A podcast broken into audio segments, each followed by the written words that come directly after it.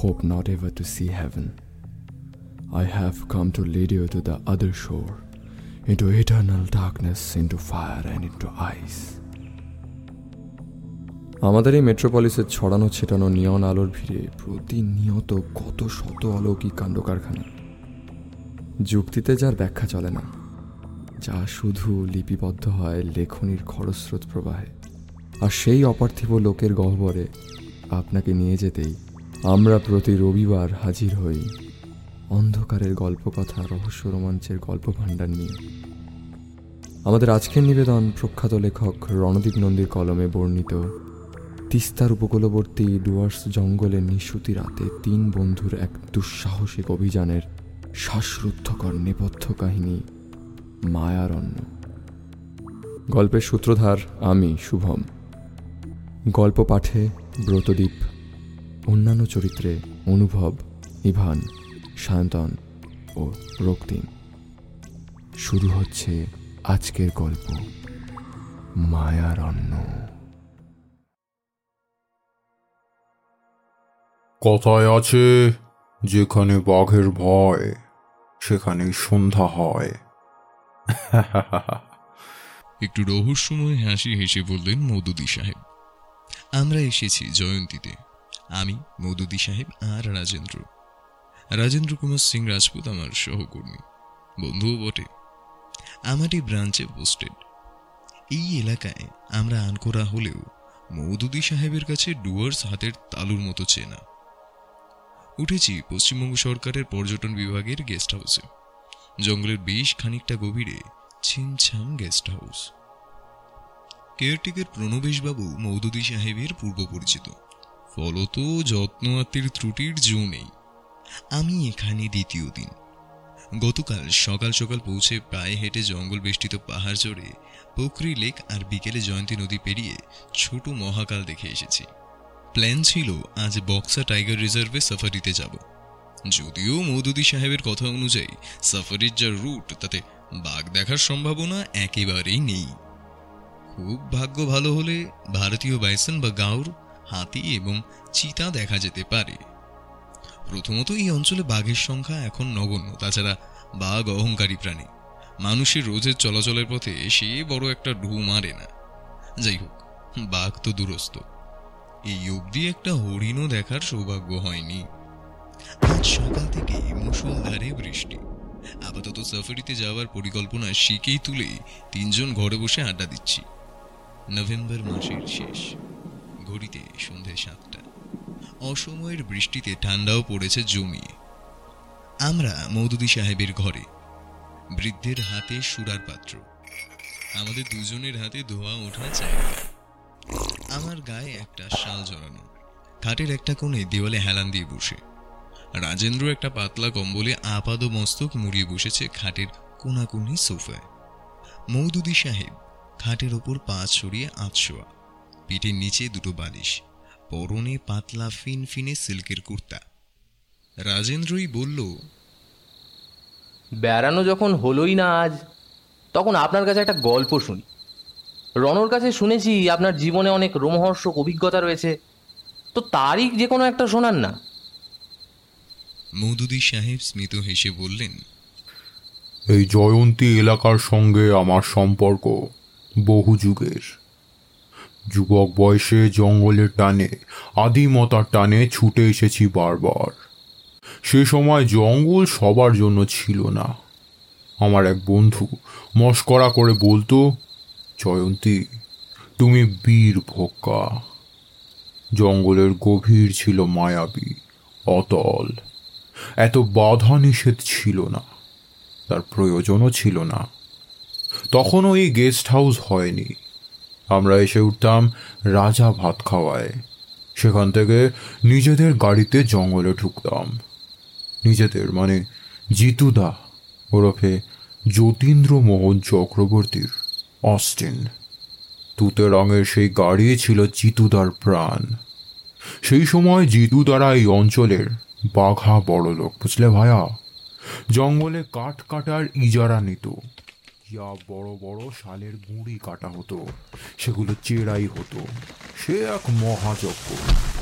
আমরা মাঝে মাঝেই বেরিয়ে পড়তাম গাড়ি নিয়ে। রাজা ভাত খাওয়া থেকে জঙ্গলের মধ্যে দিয়ে গাড়িটা চালিয়ে জয়ন্তী নদীর তীর বরাবর এগিয়ে গিয়ে উঠতাম গভীর জঙ্গলের মধ্যে পাহাড়ের পাদদেশে। পাহাড়ের ওপারে ভুটান।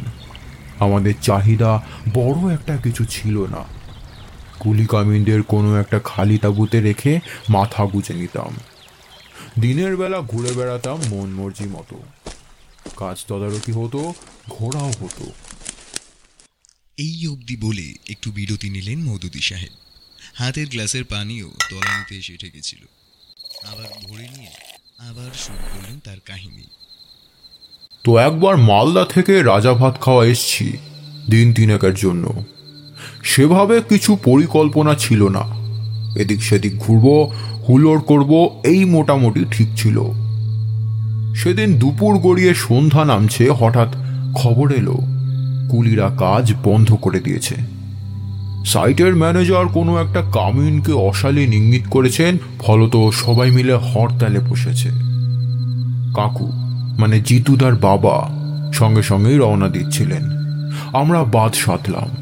অনুরোধ করলাম, অন্ধকার নামছে। জঙ্গলের রাস্তা মোটেও নিরাপদ নয়। কাল সকালে যেতে বললাম তাকে। কাকু রাজি নন। শেষে সবাই মিলে বললাম, তাহলে যদি যেতেই হয়, আমরা যাব। আমরা বলতে, আমি, জিতুদা, আর জিতুদার বন্ধু অমিত। অমিতের সঙ্গে আমার সখ্যতা অবশ্য কম ছিল না। যখন তিনজনে গাড়িতে বসে রওনা দিলাম, ততক্ষণে সূর্য পশ্চিমে ঢলেছে। এমনিতেই জঙ্গলে সন্ধ্যা নামে চকিতে। যখন তোমার শহরে পশ্চিম আকাশে সোনালি রং ধরেছে, তখন জয়ন্তীর গহীন অরণ্যে নেমে এসেছে মায়াবী অন্ধকার। অস্টিনের হেডলাইটের আলো সেই নিকষ অন্ধকারের সামনে খেই হারাচ্ছে। নিশাচর সাপত প্রাণীদের হিংস্র নিঃশ্বাসের শব্দ, যেন শুনতে পাচ্ছি পরিষ্কার। আমরা তিনজনেই ফুর্তিবাজ মানুষ, কিন্তু তিনজনেই আজ ভীষণভাবে নিশ্চুপ। স্টিয়ারিং হাতে বসেছে জিতুদা। পেছনের সিটে আমি আর অমিত। খুব শীত না পড়লেও গরম নেই একেবারেই তোফা ওয়েদার। জঙ্গলে যাদের নিয়মিত যাতায়াত রয়েছে তারা জানেন প্রত্যেকটা জঙ্গলের একটা নিজস্ব রূপ থাকে, গন্ধ থাকে। বাংলা, বিহার, উড়িষ্যা, অসমের জঙ্গল একে অপরের সঙ্গে জুড়ে রয়েছে। জঙ্গল তো আর রাজ্যের গণ্ডি বোঝে না সেই সব তো আমাদের মতো মহাপুরুষদের কীর্তি মাত্র তবে তার মধ্যেই বিভিন্ন রাজ্যের জঙ্গলের রং রূপে পার্থক্য রয়েছে বিস্তর।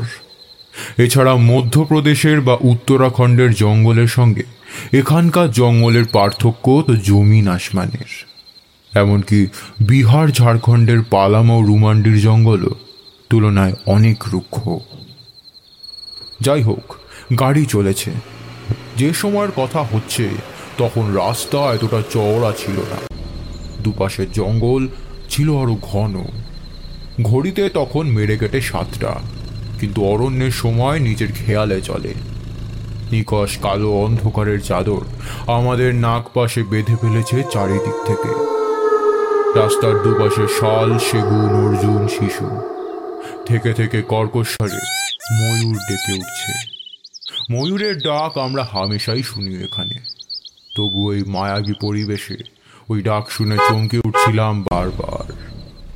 জিতুদা গান ধরল গুনগুনে। ये रातें ये मौसम नदी का किनारा ये चंचल हवा ये रातें ये मौसम नदी का किनारा ये चंचल हवा আমরাও গলা মিলিয়েছি থমথমে পরিবেশ একটু হালকা হয়েছে ঠিক সেই মুহূর্তেই বিপত্তি আমার চোখ রাস্তার সামনে ছিল না পেছনের জানলা দিয়ে বাইরের চাপ চাপ অন্ধকারের দিকে তাকিয়েছিলাম এক দৃষ্টে। দুই আঙুলের ফাঁকে কেন্ট সিগারেট, গলায় গুনগুন সুর, হঠাৎ ছন্দ পতন গাড়ির সামনের দিক থেকে একটা ভোঁতা শব্দ, সঙ্গে সঙ্গে আকস্মিক আঘাতে পুরো গাড়িটা কোনাকুনি সরে গেল রাস্তায় খসতে পিছন দিকটা গিয়ে ধাক্কা খেলো একটা মোটা গাছের গুড়িতে। গাড়ি থেকে নেমে আসতে বাধ্য হলাম। একটা অচেনা অস্বস্তি ভীষণ আড়ষ্ট করে রেখেছে তিনজনকেই আমার বা অমিতের তেমন কিছু লাগেনি। আমার হাতে সামান্য চোট লেগেছে আর অমিত অক্ষত। জিতুদার পায়ে লেগেছে বেশ খুঁড়িয়ে খুঁড়িয়ে হাঁটছে। আমি কৌতূহলী দৃষ্টিতে গাড়ির সামনের দিকে এগিয়ে যাচ্ছিলাম। জিতুদা নিজেই বলল, হরিণ এমনভাবে সামনে চলে এলো যে, আরে আমি কিন্তু সাবধানেই চালাচ্ছিলাম। ও কি করেছে কি হয়ে গেল? আহ। খুব অপরাধীর মতো নেতিবাচক ভঙ্গিতে মাথা নাড়াতে লাগল জিতুদা। আমি এগিয়ে এলাম বনেটের কাছে। হরিণটা কতটা আহত হয়েছে জানি না, কারণ অ্যাক্সিডেন্টটা হওয়ার পর সে ঢুকে গেছে জঙ্গলের অন্ধকারে। তবে গাড়িটা ক্ষতিগ্রস্ত হয়েছে ভীষণভাবে। গাড়ির পেছন দিকটা রাস্তা থেকে অনেকটা সরে এসে ধাক্কা খেয়েছে গাছের সঙ্গে। বনেটও তুবড়ে গিয়েছে। গাড়ি স্টার্ট নিলে হয় এখন। উফ। খানিকটা সদুক্তির স্বরে বলল জিতুদা কথাটা যে আমারও মাথায় আসেনি তা নয়। বললাম বাইরে দাঁড়ানো নিরাপদ নয়। ভেতরে এসো। চেষ্টা করে দেখি গাড়ি চালু করতে পারি কিনা। তোমার পায়ে লেগেছে তুমি পেছনেই বসো। কথায় আছে যেখানে বাঘের ভয় সেখানেই সন্ধ্যা হয়। গাড়ি স্টার্ট হলো না। ঘ্যাস ঘেঁষে বিটকেল আওয়াজ তুলে বার কয়েক কেঁপে উঠে স্থির হয়ে গেল। হ্যাঁ আজ এখানেই বোধহয় রাত কাটাতে হবে। উপায় নেই। সকালে এখান দিয়ে কোনো গাড়ি গেলে হেল্প নেব। অমিতের গলায় হতাশার ছাপ। আমরা বুঝতে পারছিলাম বিকল্প কোনো ব্যবস্থা নেই। তাই উত্তর না দিয়ে চুপ করে রইলাম। প্রায় ঘণ্টা খানেক কাটলো এভাবেই। তিনজনেই বসে আছি গাড়িতে কারোর মুখে কোনো কথা নেই। হঠাৎ অমিত বলল এই ভাই ভাই ভাই আমি একটু হালকা হয়ে আসছি হ্যাঁ? আমাদের উত্তরের অপেক্ষা না করেই দরজা খুলে নেমে খানিকটা এগিয়ে গেল সে। আমি বাধা দিতে গিয়েও পারলাম না। চিতুদাকে জিজ্ঞাসা করলাম পায়ের চোট কেমন বুঝছ? ভালো না রে পায়ে না একদম জোর পাচ্ছি না বুঝলি তো।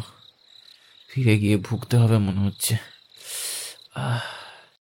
উত্তর দিলাম না।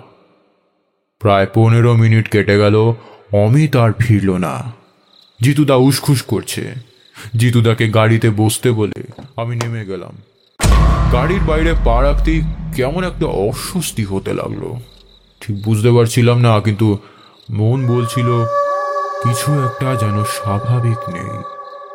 পূর্ণিমার রাত, এটাই বাঁচোয়া। অবশ্য চাঁদের স্নিগ্ধ নরম আলোর সাধ্য নেই, জঙ্গলের ঘন বুনট ভেদ করে মাটিতে পৌঁছায়। শুধু দুপাশে অজানা অচেনা প্রাগৈতিহাসিক দৈত্যের মতো অরণ্যের মাঝে অসহায় সরু এক ফালি রাস্তায় যা আলোকিত। এগিয়ে গিয়ে বার কয়েক অমিত অমিত বলে ডাকলাম। সাড়া পেলাম না। বিরক্ত লাগল। কে বলেছিল ওই রাতের অন্ধকারে জঙ্গলে গাড়ি থেকে নেমে এত দূর যেতে? রাস্তা ধরে খানিকটা এগিয়ে গিয়ে অমিতের নাম ধরে চিৎকার করে ডাকতে লাগলাম। আমার সে আওয়াজ ঘুরে এসে নিজেরই কানে বাজতে লাগল। এইবার একটু দুদিকের জঙ্গলে প্রবেশ করার অর্থ বোকার মতো নিজের বিপদ ডেকে আনা। বুঝতে পারছি না কি করা উচিত। এই আবহাওয়ায়ও কপালে বিন্দু বিন্দু ঘাম জমেছে। পায়ে পায়ে এগিয়ে গেলাম গাড়ির দিকে। গাড়ির কাছাকাছি এসেই মনে হলো বুকের ভিতর কেউ খুব জোরে একটা হাতুড়ির ঘা মারলো অকস্মাৎ। শেষ কয়েক পা ছুটে এলাম উদ্ভ্রান্তের মতো। গাড়ি খালি। হেঁচকা টানে দরজা খুলে ভিতরে তাকালাম। না, কেউ নেই। নিজেকে ভীষণ অসহায় লাগছে। গাড়ির গায়ে হেলান দিয়ে আমি দাঁড়িয়ে রয়েছি। যত দূর অবধি দু চোখে দৃষ্টি পৌঁছায়, সরু ফিতের মতো রাস্তা চাঁদের আলো পড়ে অস্বাভাবিক রকম ফ্যাকাশে সাদা লাগছে। দুপাশে ঘন কালো জঙ্গল যেন পরম মমতায় আগলে রেখেছে তাকে। ঠিক সেই সময় মনে পড়ল, তখন গাড়ি থেকে নেমে হঠাৎ কেন মনে হয়েছিল? কিছু একটা গলদ রয়ে যাচ্ছে। পুরো জঙ্গল অস্বাভাবিক রকম নিশ্চুপ। কোনো রাত চড়া পাখির ডাক নেই, মাঝে মাঝে ভীষণ কর্কশ্বরে বেরসিকের মতো ডেকে ওঠা, কোটরা হরিণ বা বার্কিং ডিয়ারের আওয়াজ নেই। এমনকি জঙ্গলের অতি পরিচিত, ঝিঝির ডাক অবধি নেই। কেউ যেন হঠাৎ মন্ত্র বলে, পুরো জঙ্গলকে ঘুম পাড়িয়ে রেখেছে। আমি গাড়ির ভিতর বসে আছি। ভয় গলা শুকিয়ে আসছে। কাছে এক ফোঁটা জল নেই। মাথা নিচু করে গাড়ির ড্যাশবোর্ডের উপর কপাল ঠেকিয়ে চুপচাপ বসে আছি। হঠাৎ মনে হলো কেউ আমার নাম ধরে ডাকছে। একটু কান খাড়া করে শুনেই বুঝলাম, অমিত। তাড়াতাড়ি গাড়ি থেকে নেমে এলাম। শব্দের উৎস লক্ষ্য করে এগিয়ে গিয়ে দেখি রাস্তা থেকে বেশ খানিকটা দূরে, জঙ্গলের ভেতর একটা অর্জুন গাছের নিচে অমিত দাঁড়িয়ে। ছুটে গেলাম। ধমকের সুরে বললাম কোথাও উদা হয়ে গেছিলে ভায়া? খুঁজে খুঁজে হয়রান হয়ে গেলাম। মাঝখান থেকে জিতু দা হচ্ছে কোথায়? অমিত মুচকি হেসে বলল এসো আমার সঙ্গে। আমার উত্তরের অপেক্ষা না করে জঙ্গলের গভীরে হাঁটা শুরু করল। আমি কিছুটা ইতস্তত বোধ করেও উপায়ন্ত না দেখে অমিতের পিছু নিলাম। জঙ্গলের ভিতর সরু পায়ে চলা রাস্তা। খুব সম্ভবত কাছেই নুনি আছে। বন্যপ্রাণীরা এই পথ ধরে সন্ধ্যাবেলা জল খেতে যায়। তাদের পায়ে পায়ে এই পথের সৃষ্টি। অমিত গুনগুন সুর তুলে গান ধরেছে। সুরটা আমার অচেনা, কিন্তু একটা অদ্ভুত মাদকতা আছে। হুম হুম করে একটা ভীষণ গম্ভীর সুর। যেন অমিতের কণ্ঠনালী নয়, সামনের ভয়াল, ভয়ঙ্কর অরণ্যের ভিতর থেকে বেরিয়ে আসছে সেই ধ্বনি। এভাবে কতক্ষণ চলেছি জানি না। হঠাৎ কেউ পিছন থেকে পিঠে হাত রাখল। ভীষণ চমকে উঠলাম। মনে হলো বুকের ভিতর থেকে একটানের হৃদয়টা কেউ টেনে ছিঁড়ে বের করে নিয়ে এলো। হতচকিত হয়ে পেছন ফিরে দেখি জিতুদা। আমার দিকে অবাক দৃষ্টিতে তাকিয়ে রয়েছে। কতটা ধমকের স্বরে বলল কোথায় ঘুরে বেড়াচ্ছিস রে এত রাতে? বললি টয়লেট করতে যাচ্ছিস তার জন্য এই গভীর জঙ্গলে ঢুকতে হয়। আমি আর অমিত তো পাগলের মতো হন্যে হয়ে খুঁজে যাচ্ছি তোকে। আমি বুঝতে পারলাম না যে কি বলব। মাথার মধ্যে সব কেমন গুলিয়ে যাচ্ছে। এসব কি বলছে জিতুদা? আমি কেটে কেটে বললাম এসব এসব কি বলছো জিতুদা? টয়লেট করতে অমিত এসেছিল, আমি নই। বরং আমি তো অমিতকে খুঁজতে বেরোলাম। তারপর যখন গাড়িতে ফিরলাম, দেখলাম তুমিও নেই। তারপর অমিত তো তর্জনী সামনে তুলে অমিতের দিকে নির্দেশ করলাম। কিন্তু কোথায় অমিত? সে জায়গায় কয়েকটা ঝাঁকড়া শিমুল গাছ যেন আমাকেই বিদ্রুপ করে হাসছে। দূরে চাপ চাপ অন্ধকার। ঘন জঙ্গলের কালো চাদরে মোড়া রাস্তায় চোখ সয়ে এসেছে অনেকটাই। দুদিকে ঘন কালো উঁচু উঁচু গাছের গুঁড়ি, ইতস্তত গজিয়ে ওঠা হাঁটু অবধি কুলম। সবই চোখে পড়ছে দিব্য। শুধু এতক্ষণ সামনে হেঁটে চলা জলজ্যান্ত মানুষটা বিলকুল উধাও। জিতুদা বলল আচ্ছা খেয়েছিস নাকি? এত ভুলভাল বকছিস কেন? আমার সঙ্গে আয়। আমি দ্বিধাগ্রস্ত মন নিয়ে জিতুদার সঙ্গে হাঁটতে লাগলাম। কি বলছে জিতুদা? আমি কি স্বপ্ন দেখছিলাম এতক্ষণ? কোনটা সত্যি, কোনটা মিথ্যে, সে জ্ঞান আমার তখন লোপ পেয়েছে। জিতুদা বেশ জোরে জোরে পা ফেলে হাঁটছে সামনে। আমি পিছিয়ে পড়ছি বারবার। কিন্তু জিতুদা এত তাড়াতাড়ি হাঁটছে কি করে? জিতুদা তো কিছুক্ষণ আগে সোজা হয়েও দাঁড়াতে পারছিল না। নাকি সেটাও আমার মনের ভুল ছিল? অ্যাক্সিডেন্টটাও কি তাহলে আমার মনের ভুল? মাথা তুলে জিতুদাকে জিজ্ঞেস করতে যাব। থমকে দাঁড়ালাম। কোথায় জিতুদা? আমি দাঁড়িয়ে আছি জঙ্গলের ভিতর ফিতের মতো এক ফালি অচেনা পথে। আমার চারপাশে কেউ নেই। কোথাও কেউ নেই। শুধু দূর থেকে একটা তীক্ষ্ণ হাসির শব্দ ভেসে আসছে। আর হিম করা সেই হাসিতে কেঁপে কেঁপে উঠছে চারপাশের গাছের পাতা, শুকনো ডালপালা। ভীষণ আতঙ্ক আমায় আষ্টে পৃষ্ঠে জাপটে ধরেছে নাক পাশের মতো। মাথাটা ভীষণ হালকা লাগছে। পেট গুলিয়ে বমির উদ্রেক হচ্ছে বোধহয় জ্ঞান হারাতে চলেছি, কিন্তু জ্ঞান হারালে আমার চলবে না। আমায় মুক্তি পেতে হবে। এই ভয়ঙ্কর পরিস্থিতির মায়াজাল ছিঁড়ে আমায় আমায় পেরিয়ে আসতেই হবে। দিক বিদিক জ্ঞান শূন্য হয়ে দৌড়াচ্ছি অপ্রকৃতিস্থের মতো। গভীর জঙ্গল, পদে পদে ঘাপটি মেরে লুকিয়ে থাকতে পারে বিপদ। যে কোনো সময় দুপাশের জমাট বাঁধা অন্ধকার ফুরে কোনো সাপদ ঝাঁপিয়ে পড়তে পারে আমার উপর। ধারালো সদন্তের এক কামড়ে আমার কণ্ঠনালী ছিন্ন বিচ্ছিন্ন করে ফেলতে পারে। এক লহমায়। কিন্তু সেসব বাহ্যিক চেতনা আমার লোক পেয়েছে বহুক্ষণ। জঙ্গল এখানে ভীষণ গভীর। সম্ভবত দিনের বেলায়ও সূর্যের আলো এসে পৌঁছায় না মাটিতে। স্যাঁতস্যাঁতে ভিজে মাটিতে পচা পাতার গালিচা পাতা। ছুটতে ছুটতে মাটিতে মাকড়সার জালের মতো বিছিয়ে থাকা গুলমে পা জড়িয়ে পড়ে গেলাম ছিটকে। উঠতে গিয়ে আবার চমকে উঠলাম।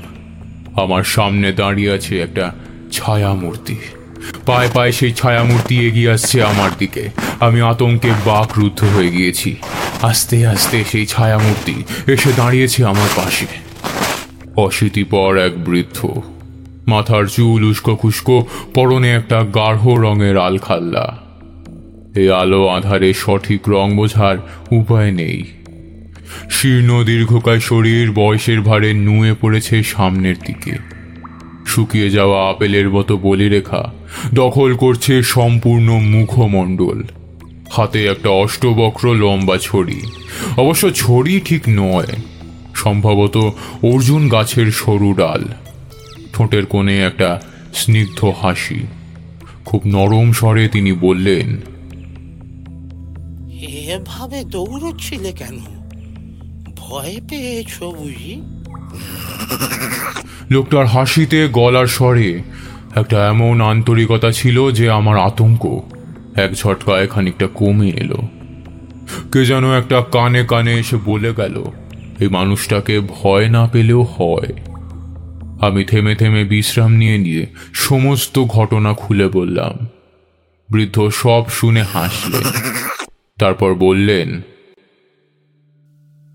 এই জঙ্গল যে বড় মায়াবী বাবু হ্যাঁ তোমরা ভাবো জঙ্গল বোধহয় শুধু বন্য প্রাণীদেরই ঘর, কিন্তু তাদের ছাড়াও এই জঙ্গলে যে কত অজানা শক্তি বাসা বেঁধে থাকে, তা তোমাদের মতো শহুরে বাবুদের কল্পনা শক্তি তো বাইরে। হ্যাঁ তোমরা জঙ্গলকে উলঙ্গ করে দেবে। সভ্যতার নামে যথেচ্ছ অত্যাচার চালাবে। চাবুকের আঘাত হানবে অরণ্যের বুকে। শিকার শিকার খেলার অজুহাতে নিষ্ঠুর ভাবে হত্যা করবে প্রাণীদের?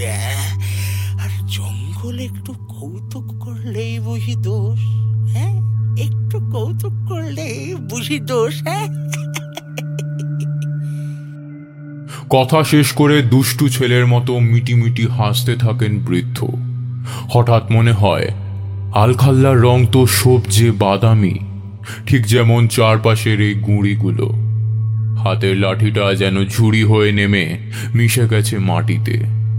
ওই তো ওই তো উস্কো খুস্কো চুলগুলো ঝাঁকড়া সবুজ পাতা। সরু সরু হাত দুটো সে গাছের ডাল হয়ে আকাশ ছুঁয়েছে। লম্বা আঙুলের ফাঁক দিয়ে গজিয়েছে কচি সবুজ মুকুল নীলছে ফুল, ঠিক যেন বিশাল একটা জ্যাকারান্ডা গাছ। আমি বুঝতে পারছিলাম আমি আস্তে আস্তে চেতনা হারাচ্ছি। কানে তখনও বাজছে সেই হাসি। সে হাসিতে বিদ্রুপ, সে হাসিতে তাচ্ছিল্য। যখন জ্ঞান ফেরে তখন সকাল হয়েছে। ভোরে ওরা ওরা যাচ্ছিল শিকারে। আমাদের গাড়িটা গাছের গুঁড়িতে ধাক্কা খেয়ে রাস্তা থেকে বেশ খানিকটা নিচে পড়ে থাকতে দেখে তারা এগিয়ে আসে। জিতুদা আর অমিত গাড়িতেই ছিল। অমিত অজ্ঞান হয়ে গেছিল। জিতুদার জ্ঞান থাকলেও পায়ের হাড় দু টুকরো হয়ে গেছিল। তার পক্ষে গাড়ি থেকে নামা অসম্ভব ছিল। আমায় পাওয়া যায় জঙ্গলের অনেক গভীরে অচৈতন্য অবস্থায়। জিতুদা পরে বলেছিল, আমি নাকি নেশাগ্রস্তের মতো অমিত কোথায় নেমে গেল? বলতে বলতে গাড়ির দরজা খুলে বেরিয়ে যায়। এদিকে অমিত তখন আমারই পাশের সিটে পড়ে আছে অচৈতন্য হয়ে। জিতুদা চিৎকার করে নিষেধ করে, কিন্তু আমি নেশাতুরের মতো সে নিষেধ অগ্রাহ্য করে নেমে যাই জঙ্গলের ভেতরে। ভাঙা পা নিয়ে সকালের আলো ফোটা অবধি অপেক্ষা করা ছাড়া বেচারার আর কোনো উপায় ছিল না। কাহিনী বর্ণনা করতে করতে মৌদুদি সাহেব উঠে দাঁড়িয়েছেন জানলার পাশে। একটা চুরুট ধরিয়েছেন। বৃষ্টি এখন বিরতি নিয়েছে। তবু বাংলোর চারপাশের গাছ থেকে টুপ টুপ করে জল পড়ার শব্দ শোনা যাচ্ছে তখনও। রাজেন্দ্র কখন সোফা ছেড়ে গুটি গুটি পায়ে এসে বিছানায় বসেছে? সে জিজ্ঞেস করল, আপনার অভিজ্ঞতা জিতুবাবুকে বলেছিলেন? বৃদ্ধ দুবার কেশে গলা পরিষ্কার করে নিয়ে বললেন হ্যাঁ বলেছিলাম।